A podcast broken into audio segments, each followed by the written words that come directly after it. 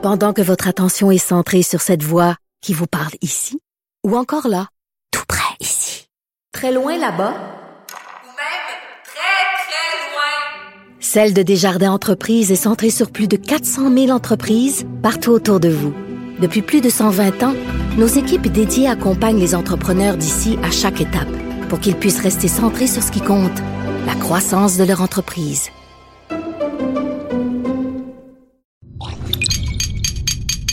Cube Radio.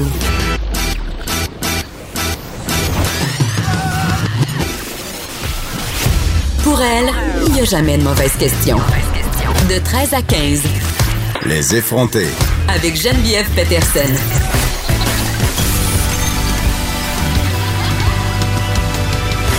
Cube Radio. Salut, j'espère que vous allez bien. Ça y est. C'est le meilleur moment de l'année ou le pire moment de l'année, c'est selon où on se trouve par rapport à notre intérêt envers la politique. Le premier ministre Justin Trudeau a donné le coup d'envoi à la campagne électorale fédérale ce matin. Et depuis le 1er janvier dernier, le gouvernement du Canada, notre bon gouvernement, a fait des annonces totalisant beaucoup de bidou. 13,9 milliards de dollars au Québec seulement. Et une question quand même qui revient à chaque scrutin, et qu'il soit provincial, qu'il soit fédéral, et peu importe le parti au pouvoir, à partir de quel moment une annonce gouvernementale devient-elle une promesse? Un bonbon, un goodies pour les électeurs? Je vais en parler avec Steve Fortin, blogueur au Journal de Montréal et au Journal de Québec. Tu sais, honnêtement, là, le gouvernement Trudeau, il est allé pas mal fort. Il y a même eu des plaintes du Parti conservateur. Donc, on va se poser la question, est-ce que trop c'est comme passé? Aujourd'hui aussi, quand même, il faudrait pas que ça passe sous le radar. On marque le 18e anniversaire de l'attentat du 11 septembre 2001 à New York. Je sais pas si vous êtes comme moi, mais moi, je me rappelle exactement j'étais où cette journée-là, à ce moment-là, vers 9h15, quand les avions ont percuté les tours du World Trade Center. J'étais à l'UQAM, c'était ma première année d'université, j'étais dans un cours de lettres, je me rappelle encore du nom du professeur, Jacques Pelletier. Il y a quelqu'un qui est rentré dans le cours, qui a même pas cogné, il a ouvert la porte et il a crié. Il y a un avion qui s'est écrasé au centre-ville de New York. Et là, évidemment, les gens se sont mis à cahuter dans la classe. Le professeur a mis fin au cours. On est sortis. Et là, quand on est sortis, on s'est rendu compte que la situation... évidemment, était grave. L'UQAM avait sorti des télés. Il y avait des télés un peu partout qui sortaient des plafonds près des principaux points de rassemblement de l'université. Et là, je me rappelle, j'ai vu en direct le deuxième avion percuter la tour. Je me rappelle, j'ai regardé mon ami et on s'est dit, ça y est, c'est la 3e guerre mondiale. Et d'une certaine façon, ce l'était. Parce que le monde a changé depuis. Les États-Unis mènent une guerre aux terroristes sans précédent. D'ailleurs, ils sont encore en Irak, ils sont encore en Afghanistan. Trump, qui d'ailleurs cette semaine a annulé une rencontre qui devait avoir lieu avec les talibans et qui aurait pu régler le conflit. On va en jaser avec l'avocat André Sirois de ses 18 ans, de ce triste 18e anniversaire. André Sirois, qui était à New York lors de cet événement marquant, il sera avec moi. On s'en va ailleurs, mais on parle beaucoup de cybersécurité, de fuite de données. Puis j'en ai parlé souvent, une des révélations de ma vie, et là je mets des guillemets évidemment, là, c'est pas la révélation de ma vie, mais quelque chose qui m'a beaucoup aidée dans la gestion de ma santé féminine, là, ça a été la découverte des applications menstruelles et d'une application qui s'appelle Clue en particulier. Je vous explique brièvement c'est quoi, là. En gros, c'est un calendrier interactif. Il y en a plusieurs qui sont disponibles sur l'Apple Store, mais aussi si vous êtes sous Android. En gros, tu télécharges ça. La plupart du temps, c'est gratuit. Et on en a parlé souvent avec Steve Waterhouse, quand quelque chose est gratuit, il faut qu'il se paye d'une certaine façon. Et ça, on va y revenir parce que c'est le sujet d'aujourd'hui. Donc, on télécharge cette application-là et là, on rentre des données comme, par exemple, la date de nos dernières menstruations, les dates de nos rapports sexuels, les symptômes aussi qu'on peut avoir. Ça peut aller du mal de dos à la fringale de chocolat, à la poussée de boutons. Name it, on peut tout rentrer. Et pour vrai, ça nous aide à mieux comprendre parce que moi, avant, je pensais que je virais folle une fois par mois, que j'avais toutes sortes de symptômes vraiment très, très, très, très, très weird. J'étais pas capable de le comprendre. Donc, grâce à cette application-là, j'ai pu documenter mes symptômes, faire des liens, comprendre que c'était normal que je me sente comme ça à certaines périodes pendant le mois, que c'était normal si j'avais mal au dos parce que ces applications-là, comme Clue, font des corrélations, font des statistiques. Donc, tu as vraiment un portrait. Tu peux savoir exactement quand tu as vu la date de tes menstruations. Donc, c'est assez pratique et c'est très, très, très populaire, OK, auprès des femmes parce que, justement, ça permet de suivre son cycle, de voir les changements. Puis, ça peut aussi nous permettre de nous alerter parce que parfois, quand il y a des changements, c'est le signe que quelque chose ne va pas. C'est le signe que quelque chose est inquiétant. Et là, ben vraiment, là, c'est plate parce qu'il y a une enquête de l'ONG Privacy International qui révèle que ces applications-là féminines de suivi menstruel, qui, je le répète, là, ont été téléchargées des millions de fois, eh bien, elles partagent des informations intimes avec Facebook et d'autres parties. Le partage de données biomédicales, ça devient de plus en plus préoccupant. Plusieurs compagnies, évidemment, on peut penser aux compagnies d'assurance, par exemple, sont intéressées à obtenir ce type d'informations-là. Je vais en parler avec Pierre Trudel, qui est professeur à la Faculté de droit de l'Université de Montréal, qui est spécialiste en droit des technologies de l'information. Puis on va se demander, coudonc, faut-il arrêter de les utiliser, ces applications-là? Puis qu'est-ce qu'elles peuvent faire avec nos informations biomédicales? Puis comment peut-être on peut se protéger contre la transmission de données à des tierces sans notre consentement? Et là, je reviens sur la campagne électorale fédérale qui est officiellement commencée. On se demande un peu souvent, puis je sais pas si c'est vrai, mais je me demande comment on peut faire pour encourager les jeunes à voter parce que mon impression, c'est que les jeunes ne votent pas. Mais quand même, il y a une petite amélioration parce que j'étais allée chercher des stats et aux élections fédérales en 2015, le taux de participation globale des 18 à 24, là, quand même a fait un bon 18 points. Par rapport à 2011, on a atteint 57,1 %. C'est quand même pas si mal.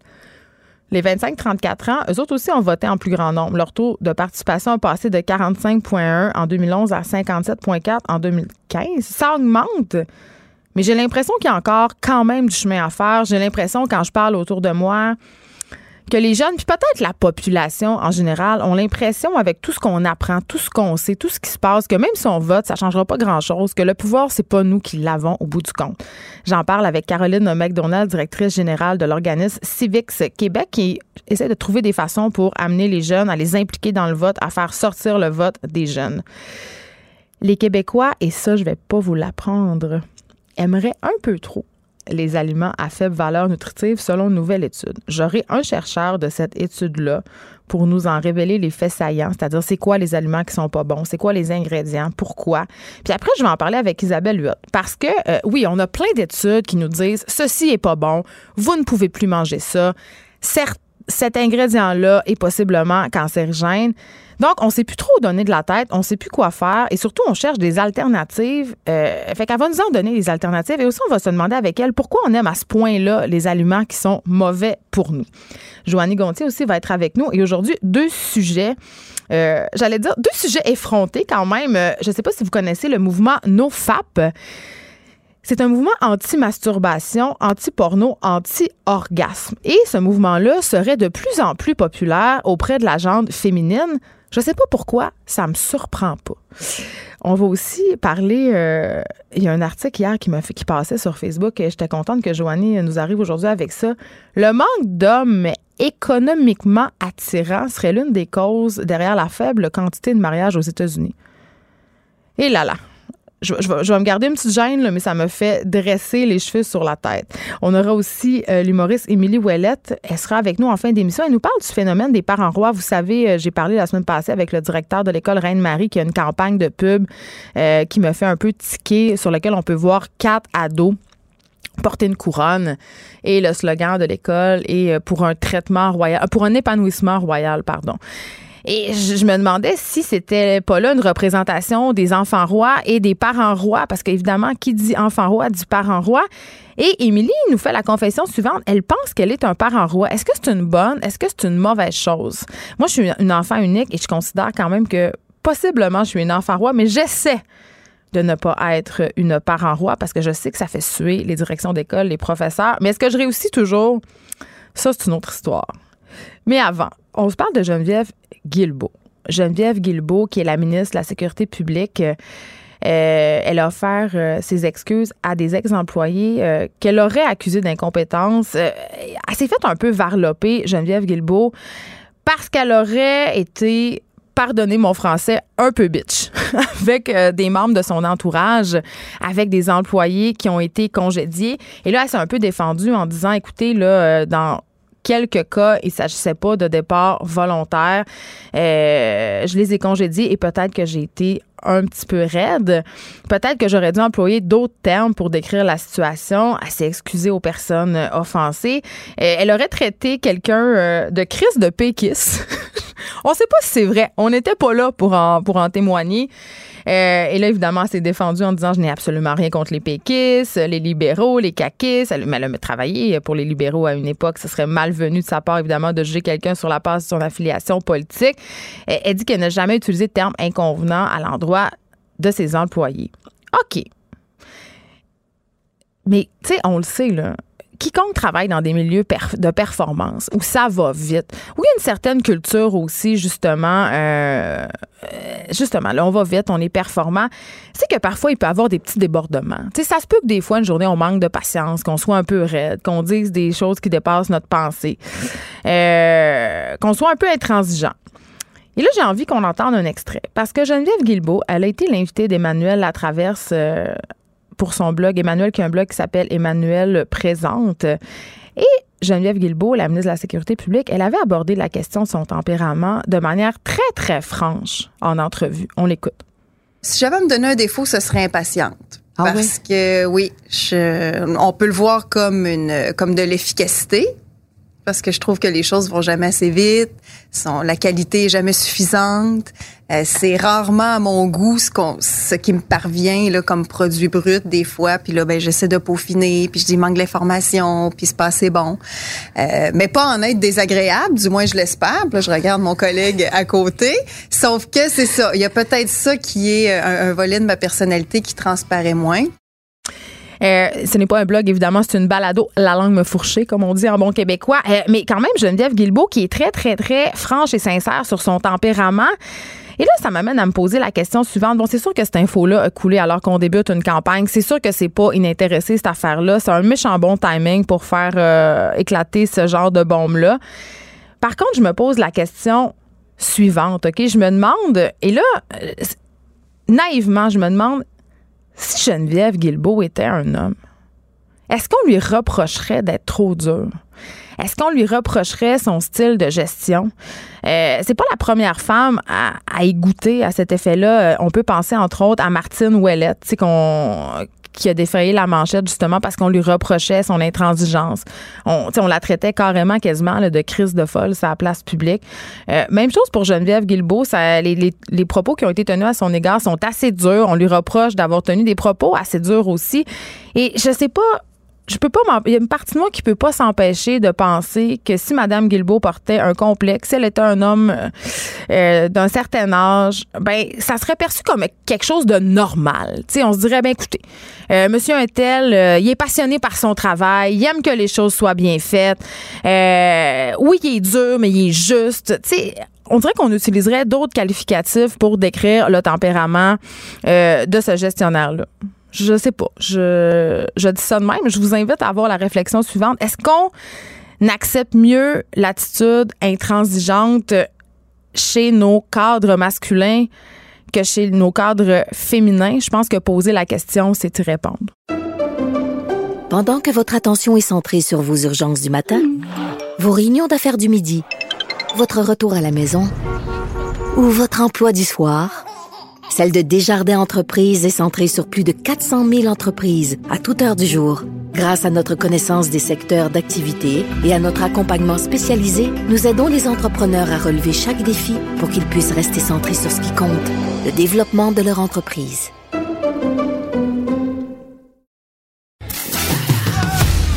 Geneviève Peterson, la seule effrontée qui sait se faire aimer. Jusqu'à 15, vous écoutez Les Effrontés. On revient sur les attentats du 11 septembre 2001 avec André Sirois, avocat auprès des Nations Unies. Il est au bout du fil. Bonjour, M. Sirois. Bonjour. Aujourd'hui, c'est le 18e anniversaire de ce tragique événement. Premièrement, Qu'est-ce que vous vous rappelez de cette journée-là, de ce 11 septembre 2001? Je commencerai pas à tout vous raconter, ce serait long parce que je me rappelle de beaucoup de choses très précisément, mais la première chose qui est absolument étonnante, c'est que j'avais allumé ma télé, et ce que je ne fais absolument jamais le matin, et j'ai pas regardé, je suis parti sans regarder. Si j'avais regardé la télé une seconde, j'aurais vu l'attentat au moment où il est arrivé.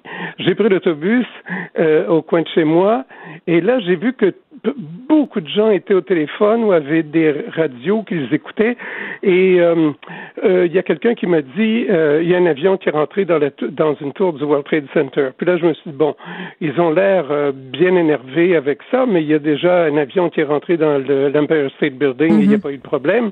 Alors, on a continué d'avancer, et là, de très loin, c'est environ 7 kilomètres, on voyait le bas de la ville, le ciel était d'un bleu magnifique, puis il y avait une arche de fumée qui montait au-dessus de l'avenue en allant de l'ouest vers l'est, et c'était clair que c'était gros, qu'il se passait quelque chose d'important.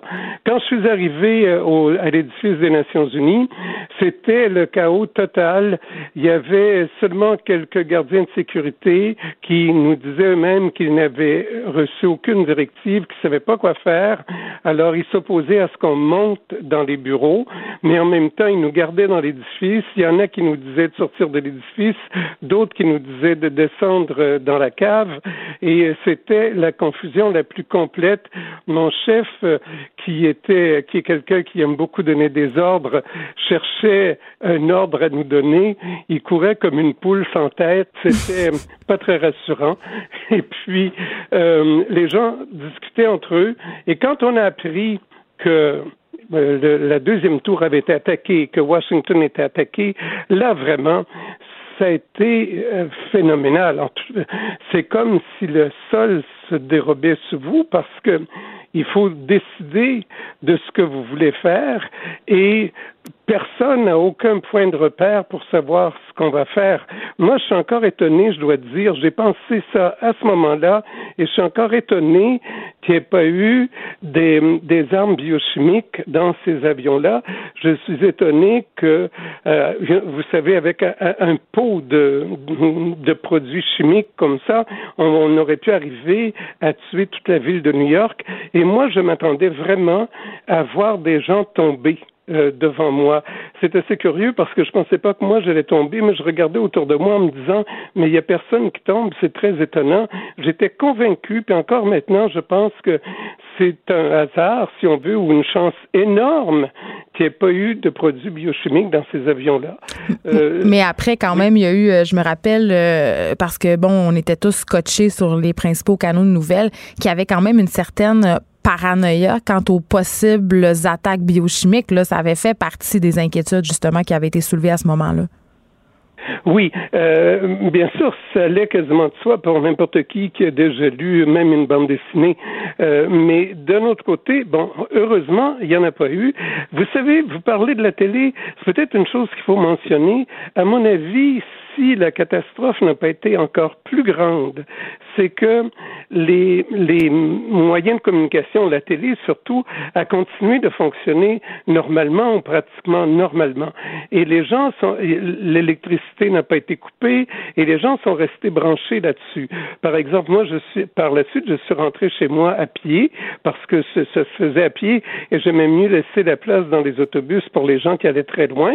Et je suis rentré à pied tranquillement, et dans tous les bars, tout le long de l'avenue que je montais, dans tous les bars, les gens regardaient ça à la télé, mais mieux, bien souvent, les gens des bars au coin de la rue chez moi, c'est ce qu'on a fait, les gens mettaient la télé sur la tablette de la fenêtre pour que tout le monde puisse regarder la télé.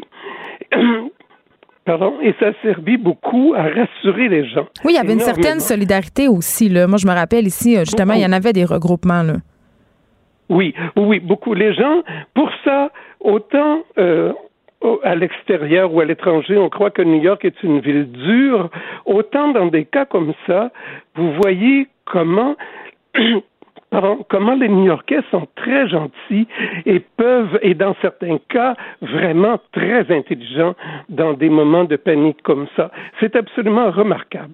Il faut leur donner ça, ils sont très bons. Et il y a des gens quand même, on parle de la solidarité des New-Yorkais, de leur gentillesse, de leur, justement, de tout ce qui a été déployé.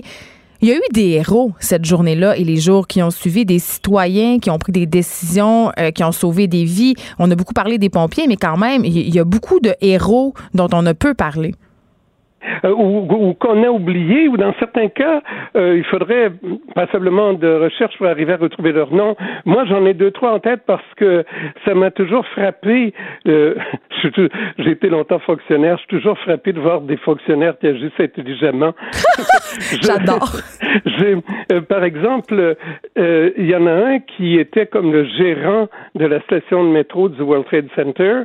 Il y a une rame de métro qui venait de rentrer. Lui s'est rendu compte de ce qui se passait, ou en tout cas qu'il y avait un problème, et tout de suite, il a gardé la rame de métro, il a demandé aux gens de remonter dans le métro, et il les a détournés. Puis là, il s'est mis à détourner tous les autres trains qui s'en venaient au World Trade Center, et on calcule que de cette façon-là, évidemment, moi, j'ai pas l'expertise pour ça, mais les gens disent qu'il a sauvé peut-être jusqu'à 10 000 personnes seulement en prenant les bonnes décisions au bon moment. Malheureusement, on ne sait même pas son nom. Mais il reste que on lui doit ça.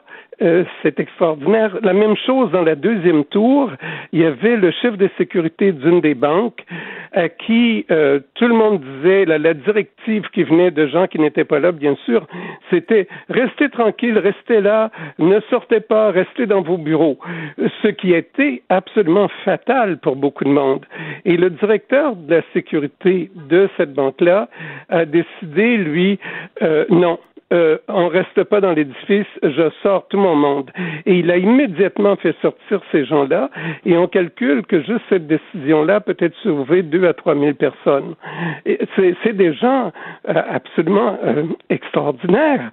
Vous voulez que ce soit ça vos chefs, ou que ce soit ça les gens à qui vous faites confiance, bien entendu. On entend le bruit des klaxons de New York derrière vous, Monsieur Sirois. J'ai envie qu'on se parle du sentiment à New York aujourd'hui. Il y a des commémorations publiques. Les gens sont de retour à leur quotidien, mais quand même, le 11 septembre, ça hante encore leur esprit. Oui. Pas l'esprit de tout le monde, bien sûr, parce que maintenant, ça fait presque 20 ans, donc il y a beaucoup de gens qui n'étaient pas là à ce moment-là.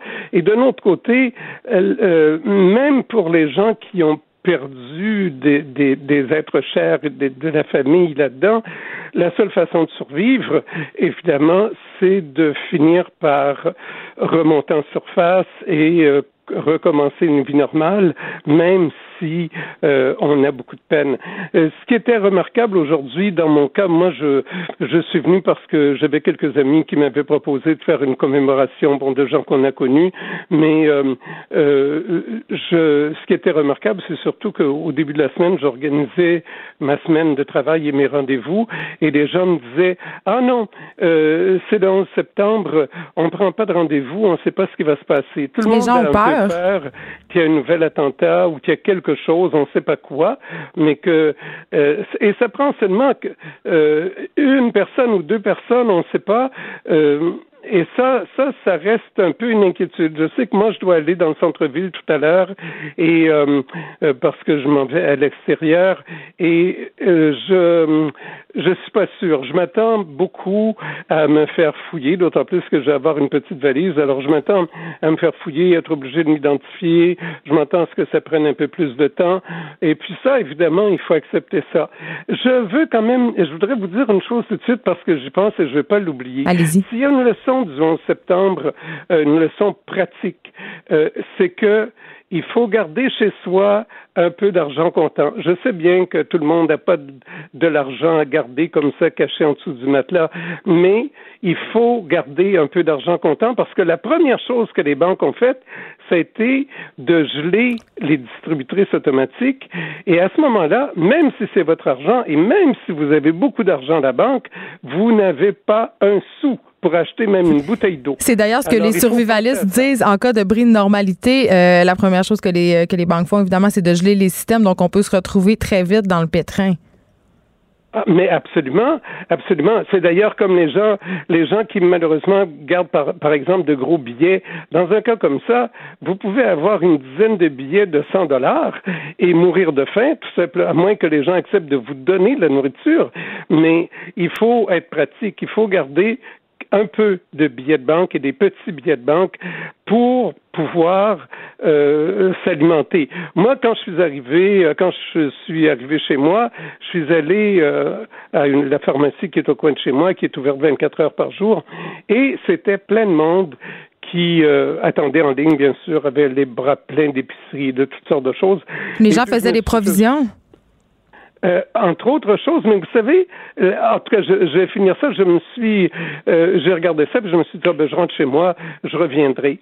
Et puis, vu que c'est ouvert 24 heures par jour, puis une fois rendu chez moi, je me suis dit, ben non, ça n'a aucun sens. Si j'attends pour aller là ce soir, il restera absolument plus rien.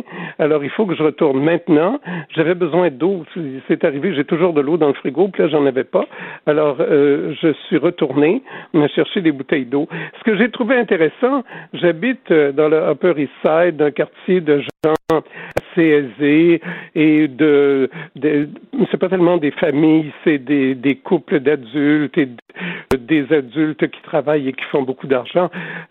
Et ce qui est absolument étonnant, puis on a parlé de ça beaucoup par la suite, c'est que les femmes de mon quartier admettaient elles-mêmes qu'une de leurs premières réactions, ça a été de sortir et d'aller magasiner. Et là là. Ça en dit long sur les... Je ris, mais en même temps, c'est pas nécessairement drôle. C'est une réaction de panique, si on veut, et peut-être que le fait de faire quelque chose d'aussi normal que ça servait à les rassurer. Pour la suite du monde, comme on dit. Oui, c'est ça. Mais si ça servait à les rassurer et que ça évitait des problèmes, ben tant mieux. Mais vous savez, il y a eu des scènes, de très belles scènes et des scènes absolument tragiques.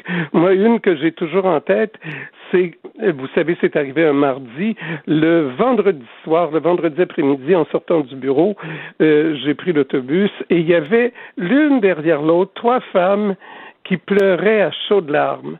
Et là, j'ai compris qu'elle revenait du bas de la ville, d'une sorte de centre où les gens s'adressaient pour tenter de retrouver des gens de leur famille ou de savoir ce qui était arrivé d'eux. Et là, de toute évidence, elle venait d'apprendre de mauvaises nouvelles.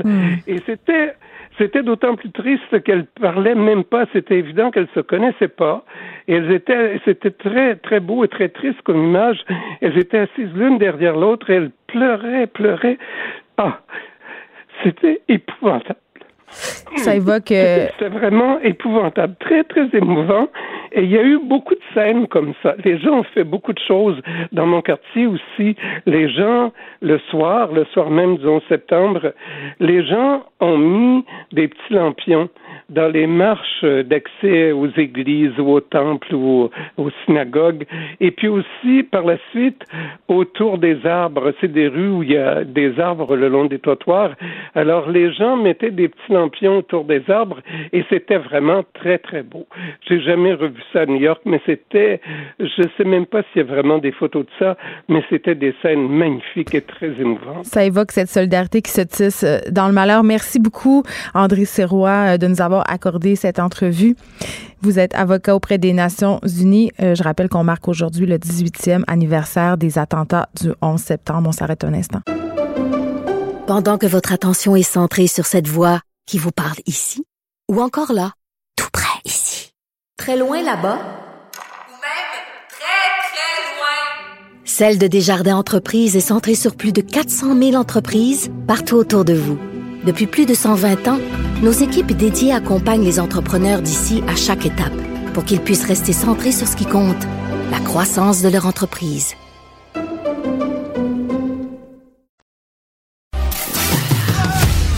Geneviève Peterson, la seule effrontée qui sait se faire aimer. Jusqu'à 15, vous écoutez Les effrontés. Des applications de suivi menstruel qui auraient partagé des informations intimes et sensibles de ses usagers à Facebook et d'autres parties, selon une enquête de l'ONG Privacy International. J'en parle avec Pierre Trudel, qui est professeur à la Faculté de droit de l'Université de Montréal et spécialiste en droit des technologies de l'information. Bonjour, M. Trudel. Oui, bonjour. Je veux juste expliquer avant, parce que quand on parle de gestion de données, puis tout ça, souvent les gens se demandent comment ça marche. Ça peut avoir l'air compliqué. Et là, vous me corrigerez si je me trompe. Si on prend, par exemple, deux applications qui sont citées par cette étude-là de la Privacy International, qui sont Maya et MiaFem, qui ont 6 millions de téléchargements. Okay? Donc, ce sont des applications très populaires. Le problème, je crois, c'est qu'ils utilisent des fonctionnalités du kit de développement logiciel de Facebook. Et Facebook permet à ces applications-là d'utiliser ces outils, les outils du réseau social, comme le fait de créer un compte à partir de son profil Facebook. On l'a tous déjà fait, en échange du transfert de nos données à Facebook. Est-ce que c'est ça? Oui, effectivement, c'est ça. En fin de compte, ce qui fait que Facebook est en mesure d'offrir cette plateforme sans frais pour l'utilisateur, sans frais direct pour l'utilisateur, ben c'est justement parce que par ces différentes ententes, ces différents partenariats avec d'autres applications, d'autres entreprises, Facebook valorise les données de tout ce monde-là, de tous ses utilisateurs, et ça sert bien sûr à cibler de la publicité, et c'est ce qui fait que Facebook réussit à faire de l'argent et réussit à en faire beaucoup. Mais pourtant, on le sait qu'ils les prennent, ces infos-là. On clique sur le fameux « j'accepte », là. Absolument. Ben, c'est d'ailleurs ça le gros problème, c'est-à-dire que tout ce système-là est possible parce que, justement, les usagers consentent. En fait, si on prenait la peine de lire les conditions d'utilisation de Facebook et des autres applications qu'on utilise, ben on constaterait, parce que c'est souvent des documents très longs, illisibles. Personne ne lit ça, effectivement, vous avez tout à fait raison. Mais ce qu'on trouve dans ces documents-là, c'est justement que lorsqu'on clique le fabuleux « j'accepte », là, à chaque fois qu'on configure une application ou qu'on décide d'ouvrir un compte comme Facebook ou d'autres, ben finalement, on accepte que les données soient collectées et éventuellement partagées. Pas nécessairement sous notre nom, là, mais partagées avec d'autres partenaires qui vont les utiliser de toutes sortes de façons pour valoriser leur propre service. Et ça, même si on n'a pas de profil Facebook, je crois. Dans certains cas, oui, effectivement, ça a d'ailleurs été reproché à Facebook par des instances européennes. Dans certains cas, même les gens qui n'avaient pas de profil Facebook voyaient certaines de leurs données partagées par le truchement là, de Facebook. Parce que le Facebook que l'on voit lorsqu'on est sur notre ordinateur, c'est un volet de l'entreprise. Mais l'entreprise opère différents types de services à disposition des fournisseurs d'applications qui, justement, aide à gérer et à extraire de la valeur des données personnelles que les gens partagent. Quand je parle de données personnelles, en fait, c'est toutes les traces, toutes les indices que l'on génère du seul fait qu'on est connecté, qu'on a une montre connectée ou qu'on utilise, par exemple, cette application que vous mentionnez, là, les applications qui servent à comprendre, enfin à suivre, à faire le suivi du cycle menstruel comme dans ce que vous venez de mentionner. OK. Monsieur Trudel, là, on parle de données qui sont transférées. Ça fait longtemps qu'on en parle par rapport à Facebook, mais concernant les données biomédicales, on connaît un peu moins ça. Quel type d'informations sont transférées et comment, admettons, des entreprises tiers peuvent s'en servir? Parce que oui, je sais, il y a la publicité ciblée, mais il y a toutes sortes d'autres affaires qui peuvent être faites avec ça, là. Oui, ben c'est-à-dire que ce qu'on appelle les données biomédicales, en fait, les exemples très concrets, là, c'est les données qui sont collectées par exemple, des dispositifs comme les montres, ces fameuses montres de type les Fitbit là, okay, qu'on peut acheter et qui nous permettent qui calculent le nombre de pas, le nombre d'escaliers qu'on a montés dans une journée, nos pulsions cardiaques, et ainsi de suite. Alors, ces informations-là, évidemment, elles sont captés par les appareils que l'on porte, ce qu'on appelle des appareils connectés. Et pour gérer notre condition physique, hein, on va généralement raccorder notre montre Fitbit à une application en ligne sur notre téléphone dans laquelle on va tout on va recevoir des rapports périodiques, des rapports quotidiens ou hebdomadaires de notre activité physique. Alors, ces informations-là, bien sûr, pour nous fournir ce genre de service, bien, les entreprises doivent forcément les emmagasiner quelque part, les traiter, les comparer, et dans certains cas, il peut arriver, c'est pas le cas de tout le monde, mais il peut arriver que ces entreprises puissent mettre à la disposition de leurs partenaires commerciaux ces informations sous forme agglomérée, sous forme de ce qu'on appelle des données massives, le big data, le fameux big data dont on parle souvent, mais c'est un petit peu ça finalement. C'est lorsque des entreprises, dans le cadre de partenariats qu'ils développent, vont mettre en place des ententes entre elles pour valoriser les masses d'informations qu'elles recueillent grâce à ces applications qui, à première vue, bien sûr, nous fournissent de précieux renseignements, peuvent être extrêmement utiles. Oui, ils sont très utiles. On les aime. On parle de millions de téléchargements. Absolument. Et, sauf que, bien sûr, la contrepartie de ça, c'est évidemment le risque d'être que ces informations-là soient utilisées de manière beaucoup moins transparente que ça devrait être. Et c'est ça précisément. C'est pour ça qu'on dit que nos lois sont dépassées. C'est parce que nos lois reposent simplement sur le fait que on a le droit de consentir finalement. Théoriquement, c'est supposé être très transparent parce que la réponse qu'on vous donne, si vous dites que c'est pas correct, on va vous dire, bien, écoutez, tout ce que les lois, finalement, imposent aux entreprises, c'est de nous demander de consentir. Oui, mais quand on parle de consentir, on n'a plus grand-chose à dire. Et quand on parle de consentement, évidemment, M. Trudel, on doit parler d'un consentement éclairé. Si je consens à quelque chose que je ne comprends pas, est-ce que je consens vraiment? Ben, c'est bien là tout le problème, et il y a beaucoup de gens qui constate que c'est pas réaliste de s'attendre à ce que tous et chacun d'entre nous, tous et chacun des individus comprennent totalement ce qu'il advient des données personnelles qu'il se trouve à partager ou à produire là par sa vie connectée finalement. Alors beaucoup de gens vont dire, ben ce n'est pas la bonne façon. Nos lois devraient fonctionner autrement. Nos lois devraient faire en sorte que ce ne sont plus les individus qui sont appelés à consentir ou non, parce que c'est pas physiquement possible, c'est pas raisonnable de s'imaginer que le moindre individu va être capable de donner un consentement réellement éclairé à l'égard de tout ce qui peut être fait des informations personnelles qu'il produit et qu'il se trouve à partager lorsqu'il se connecte avec un objet connecté comme une montre ou une application. On jase là, est-ce que ça se pourrait qu'une app vende, je sais pas moi, mes infos biomédicales, par exemple, les infos de ma montre, ma Apple Watch ou ma Fitbit, à une compagnie d'assurance qui pourrait s'en servir pour, par exemple, augmenter ma prime ou carrément refuser de m'assurer? Est-ce qu'on peut s'attendre à ce que ça soit possible ou est-ce que c'est déjà possible? Bien, c'est certainement un risque. Normalement, les lois devraient nous protéger contre ça. Si les lois étaient à jour, oui, parce qu'on a des vieilles lois là, par rapport à tout ça. Absolument. On a des vieilles lois qui ne nous protègent pas très bien parce qu'il pourrait très bien y avoir, pendant ces fameux consentements, ces fameux « j'accepte » que jour après jour nous avons, vous et moi et tout le monde, fait, il pourrait très bien y avoir des dispositions dans ces conditions d'utilisation-là qui prévoient qu'en effet, l'entreprise peut partager ce type d'informations-là avec des partenaires commerciaux. Et du nombre de ces partenaires commerciaux, il pourrait très bien y avoir des compagnies d'assurance ou des entreprises qui compilent des données pour les assurances ou des entreprises de crédit. Oui, c'est ça.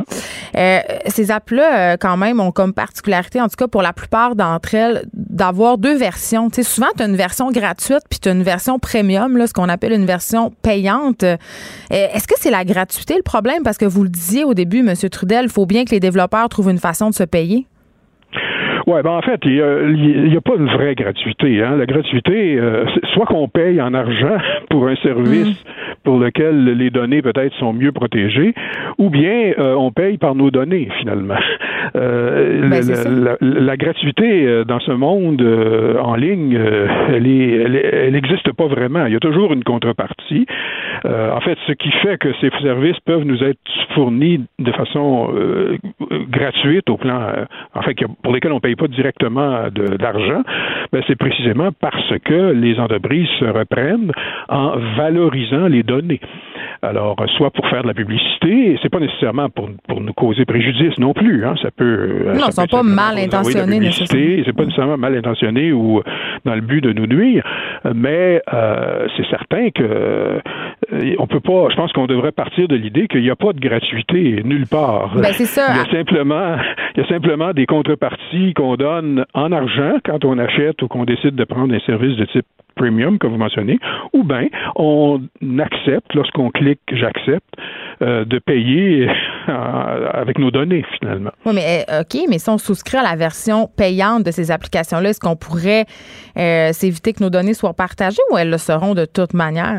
La plupart du temps, elles le sont de toute manière. Là, ce qu'on appelle les premium, c'est-à-dire ce qu'on appelle les services premium, c'est plus des services augmentés, des services plus complets, mais forcément, ces informations-là sont toujours susceptibles d'être partagées la plupart du temps. C'est ce qui, souvent d'ailleurs, dans certains cas, il faut le faire, il faut que ça soit partagé. Si vous voulez être capable d'avoir des données comparatives, par exemple, de savoir comment vous vous comparez par rapport aux personnes du même âge ayant les mêmes caractéristiques, ben, il faut évidemment qu'il y ait des données qui soient collectées quelque part. Donc, pour chaque individu, il peut y avoir un avantage à ce que les données soient partagées.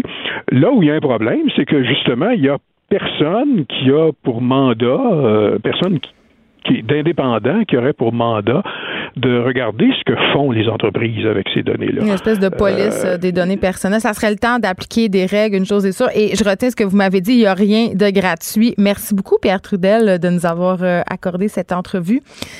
Bon après-midi. Je rappelle que vous êtes professeur à la Faculté de droit de l'Université de Montréal et spécialiste en droit des technologies de l'information. C'est quand même assez préoccupant, ces applications de suivi menstruel qui partagent des informations très intimes avec Facebook et avec d'autres entreprises. Puis on le sait pas. Qu'est-ce qu'ils vont faire avec tout ça? On le sait pas. Donc, vraiment, là, quand vous cliquez sur « J'accepte », des fois, on est un peu captif du bouton « J'accepte ». On veut avoir accès à l'app, on veut le faire. Mais quand même, pensez-y à deux fois avant de cliquer. Pensez à avoir un consentement qui est éclairé. On n'a pas toujours le temps de lire les petits caractères, mais parfois, ça serait peut-être une bonne chose de le faire. Écrivaine, blogueuse. Scénariste et animatrice. Geneviève Peterson. La Wonder Woman de Cube Radio. Bon, évidemment, premier jour de cette campagne électorale fédérale, Steve Fortin est avec moi, blogueur au Journal de Montréal et Journal de Québec. Bonjour, Steve! Oui, salut, comment ça va? Hey, ça va bien, mais toi, comment ça va? Parce que toi, c'est ton Noël, c'est le plus beau temps de ta vie, c'est la plus belle saison. Qu'est-ce que tu sais? Comment tu files? C'est drôle, hein, mais tu me dis ça, puis entre ça, puis je sais pas, moi, le jour où on a lancé le festif à Baie-Saint-Paul, je parlerais plutôt ça, là. Mais regarde, non, honnêtement, l'amateur de politique et surtout de la chose sociale que je suis a été ce matin, mais totalement captivé partout. Avant qu'on parle de ça, Geneviève, imagine-toi une chose, OK? Denis Lessard sort dans la presse ce matin un texte absolument coup de poing. Geneviève Guilbault annonce qu'elle va s'excuser, tout ça. On regarde l'heure de tout ça. C'est en plein pendant les points de presse. On lance la campagne électorale à ce moment-là. Non, c'est dynastie, là! C'était hallucinant de penser tout ça. Tu peux pas avoir une meilleure éclipse pour la vice-première ministre du Québec, de se présenter devant un podium à peu près vide puis dire, bon, OK, je m'excuse, là, c'est bien correct. J'ai été pas fine. Il y a une effervescence politique qui est absolument hallucinante, ça, c'est sûr. Écoute, ben là, parlons-en justement de ce texte. Les fameux petits bonbons électoraux, OK? Parce que, quand même, le gouvernement Trudeau... Mais là, je veux pas juste mettre ça... Là, c'est le gouvernement Trudeau, mais quand même, c'est une habitude qu'ont tous les partis avant les élections, les partis au pouvoir, de distribuer des goodies, comme on dit. Mais le gouvernement Trudeau, quand même, qui a annoncé des investissements de milliards de dollars dans la dernière année... Je sais pas si tous ces investissements-là peuvent être considérés comme des cadeaux préélectoraux, mais avant, peux-tu nous dire, Steve Fortin, ces annonces-là, ils visent particulièrement quel secteur? Ben là, il faut départager deux choses. Avant même qu'on parle de ça, il faut se souvenir d'une affaire là, parce que Justin Trudeau avait fait beaucoup de promesses aussi avant d'être élu en 2015. Puis une de ces promesses-là visait précisément les annonces qu'on peut faire avant les élections, les dépenses qu'on peut faire à titre de parti politique. Oui, c'est légiféré tout ça. On en parler. En anglais, on dit Bill C-76. Ça, c'était le projet de loi C-76. Quand ça a été déposé, puis que finalement, Justin Trudeau a dit « bon, j'avais fait une promesse et tout ça », on a édulcoré beaucoup ce qui avait été promis au début, puis Justin Trudeau ne s'est pas empêché de faire des annonces à partir du moment, c'était fin juin, là, Là, t'avais comme une période qui commençait où on disait, on est en période préélectorale, puis les partis politiques ne peuvent pas faire des annonces comme ils veulent. C'était 2 millions de dollars, pas plus, entre ce moment-là puis le déclenchement aujourd'hui. Ce qui s'est produit, par contre, c'est que, ça, c'est si Justin Trudeau parlait au nom du Parti libéral, mais il parlait souvent, beaucoup plus souvent au nom, ou à titre de premier ministre. Et donc, à ce titre-là, il s'est pas empêché. Puis c'est là où nous, on en vient, là. Quand on regarde les dépenses qui ont été, ou en tout cas, les promesses qui ont été faites, on se rend compte que dans les derniers jours, là, je veux dire, ça atteint pas loin de 11 milliards. Si on regarde différentes sources, Global ou la presse, les deux ont publié des textes là-dessus. Je veux dire, c'est hallucinant quand on y pense, parce que on est dans les derniers jours, et là, on a un parti politique, et il n'est pas le seul à le faire, tous le font, mais là, ils se promènent, puis je veux dire, là, c'est des cadeaux préélectoraux, donc en Saskatchewan, un centre sportif à rénover, au Manitoba, bon, voilà, en plus, là-bas, on est en campagne provinciale, parce qu'hier, il y a eu des élections au Manitoba, provinciales, donc on se promène au Québec, voilà, qu'un bout de route ici, un candidat qu'on veut aider là, et cette façon de faire-là, à mon sens, devrait être aussi régie de façon aussi serrée, de manière aussi, là, on devrait regarder ça là, avec la même minutie que ce qu'on fait pour les dépenses électorales. Oui, parce qu'il y a des lois qui encadrent les dépenses des partis en période préélectorale. Oui. Là, c'est quand même assez sévère. Oui, il y a des lois qui encadrent ça, et de plus en plus, on doit quand même l'avouer là et l'admettre, de plus en plus, il y a des médias aussi qui compilent les promesses électorales qui sont faites, qui compilent, par exemple, il y a un livre qui a été publié là à la fin du mois de juillet, début du mois d'août, 352 promesses qui avaient été faites en 2015 par Justin Trudeau.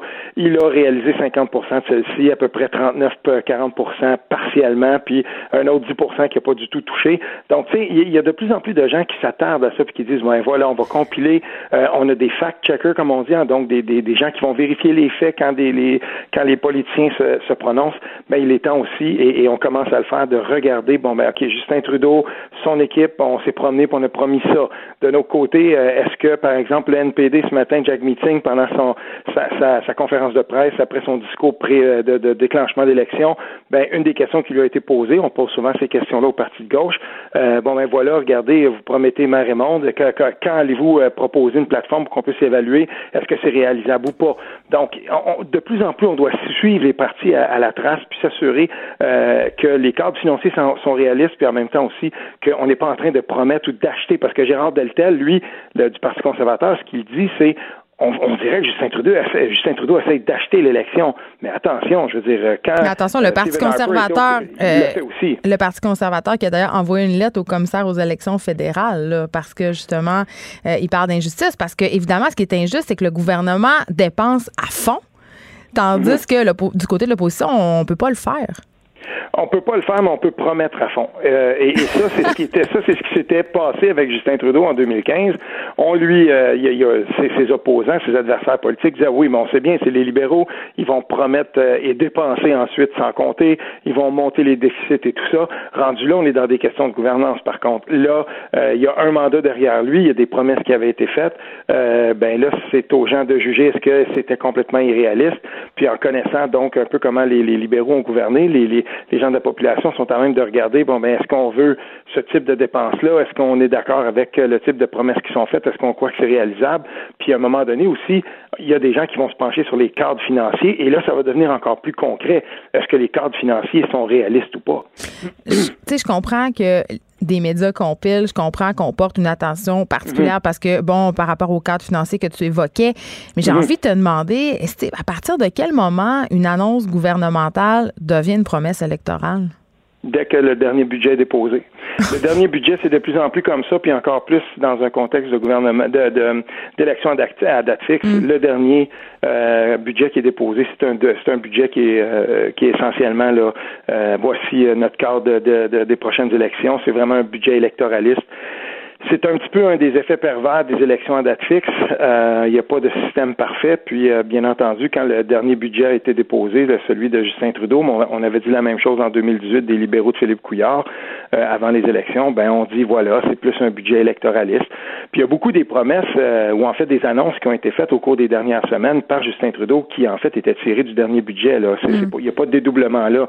Donc, il faut bien le comprendre. Je veux dire, mais ce budget-là était essentiellement électoraliste, comme les budgets le sont dans des contextes où on sait pertinemment bien quand seront les prochaines élections. Donc, est-ce que tu trouves ça exagéré de dire peut-être qu'on veut acheter le vote des Canadiens et que le gouvernement Trudeau est dans une campagne de séduction? Ben là, il faut comparer avec des comparables. Je lisais ce matin dans le Hill Times donc un texte où on disait que par rapport à 2011, donc Stephen Harper, on comparait donc les promesses préélectorales là, de 2011 de Stephen Harper avec ce qui se fait en ce moment par Justin Trudeau, puis on disait là, que c'était du simple au double. Donc, oui, là, on est dans beaucoup moins investi là. Ben en fait, c'est que Justin Trudeau est en train de promettre comme 2 fois plus que ce qui avait été fait de promesses préélectorales à cette époque-là. Donc, si on est dans un contexte où il y a une cascade puis qu'on promet toujours de plus en plus, ben là, ça devient irréaliste. Et c'est là un peu le danger de se lancer là-dedans. Oui, c'est ça. J'allais te demander, est-ce que tu trouves ça préoccupant, toi, tout ça? Oui, je trouve ça préoccupant parce que pour moi, c'est important que quand un chef de parti, quand un aspirant député ou un député sortant se présente devant la population, si par exemple, moi je vais te donner un exemple, ok, combien de temps, puis là c'est au provincial, mais on va se comprendre. Mm-hmm. Ici, là, moi, je suis de l'Outaouais. Puis, dans l'Outaouais, tous les gouvernements, à partir de la fin des années 70, allaient jusqu'à la complétion, jusqu'à temps qu'on a complété finalement l'autoroute 50, là. Je veux dire, Norm Macmillan dans Papineau, chez nous, là, le débonnaire Norm Macmillan, que j'aime bien quand même, là, c'est mon comté. Mais, je veux dire, tu sais, Norm, là, il gagnait ses élections en promettant la 50 à chaque fois. C'était rendu un running gag. Tout le monde promettait toujours de finir l'autoroute 50. Elle n'est pas encore finie, elle est encore à 2 voies, c'est dangereux. Ça n'a aucun bon sens, cette autoroute-là. Puis là, on commence à promettre, la prochaine élection, ça va jouer ici. Oui, mais en même temps, les gens, ils le savent, là, l'expression promesse de politicien quand même est consacrée, là. Voilà, et c'est exactement pour ça que je me dis à un moment donné, il faut un peu plus de sérieux là-dedans. Et on est aussi dans cette dynamique-là au fédéral quand des politiciens se promènent puis on commence à dire bon ben voilà. Et là, en plus, on a une superposition des niveaux de gouvernement. N'oublions pas, j'écoutais tantôt, on analysait le début de campagne d'Andrew Scheer, puis on disait là comme ça carré, on disait bon ben Andrew Scheer va vouloir se coller au vote caquiste, tout ça, puis Andrew Scheer va accéder à peu près à toutes les demandes de François Legault. Mais il y a quelque chose là-dedans qui est profondément cynique. Ouais. Combien de personnes au Québec, si on faisait un référendum, diraient bon, ben on est d'accord avec le 3e lien, ou est-ce qu'on veut des études d'impact plus poussées? Est-ce qu'on veut vraiment quelque chose de plus sérieux que de dire il y a une adéquation entre Andrew Scheer? Si Andrew Scheer est élu, bon, ben idéologiquement, on sait comment la CAQ pense de ce 3e lien. Ça va se faire, ils ont le cash maintenant pour le faire. Ça n'a aucun bon sens. Ah, ouais. Ben, c'est ça, effectivement.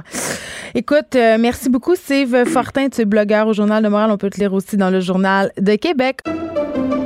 Pendant que votre attention est centrée sur cette voix qui vous parle ici, ou encore là, tout près ici, très loin là-bas, ou même très, très loin. Celle de Desjardins Entreprises est centrée sur plus de 400 000 entreprises partout autour de vous. Depuis plus de 120 ans, nos équipes dédiées accompagnent les entrepreneurs d'ici à chaque étape pour qu'ils puissent rester centrés sur ce qui compte, la croissance de leur entreprise.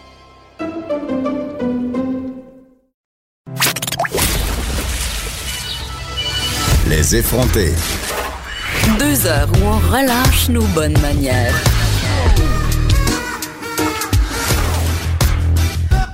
Cube Radio. On poursuit sur notre lancée électorale parce qu'évidemment, c'est le début officiel de la campagne électorale fédérale. Elle est officiellement commencée. Je suis avec Caroline MacDonald qui est directrice générale de l'organisme Civix Québec parce qu'on se demande comment on fait pour encourager les jeunes à aller voter, à sortir de chez eux. Bonjour, Madame MacDonald. Bonjour. Écoutez, votre organisme Civix Québec, moi, je le connaissais pas. Est-ce qu'on peut expliquer en gros qu'est-ce que vous faites?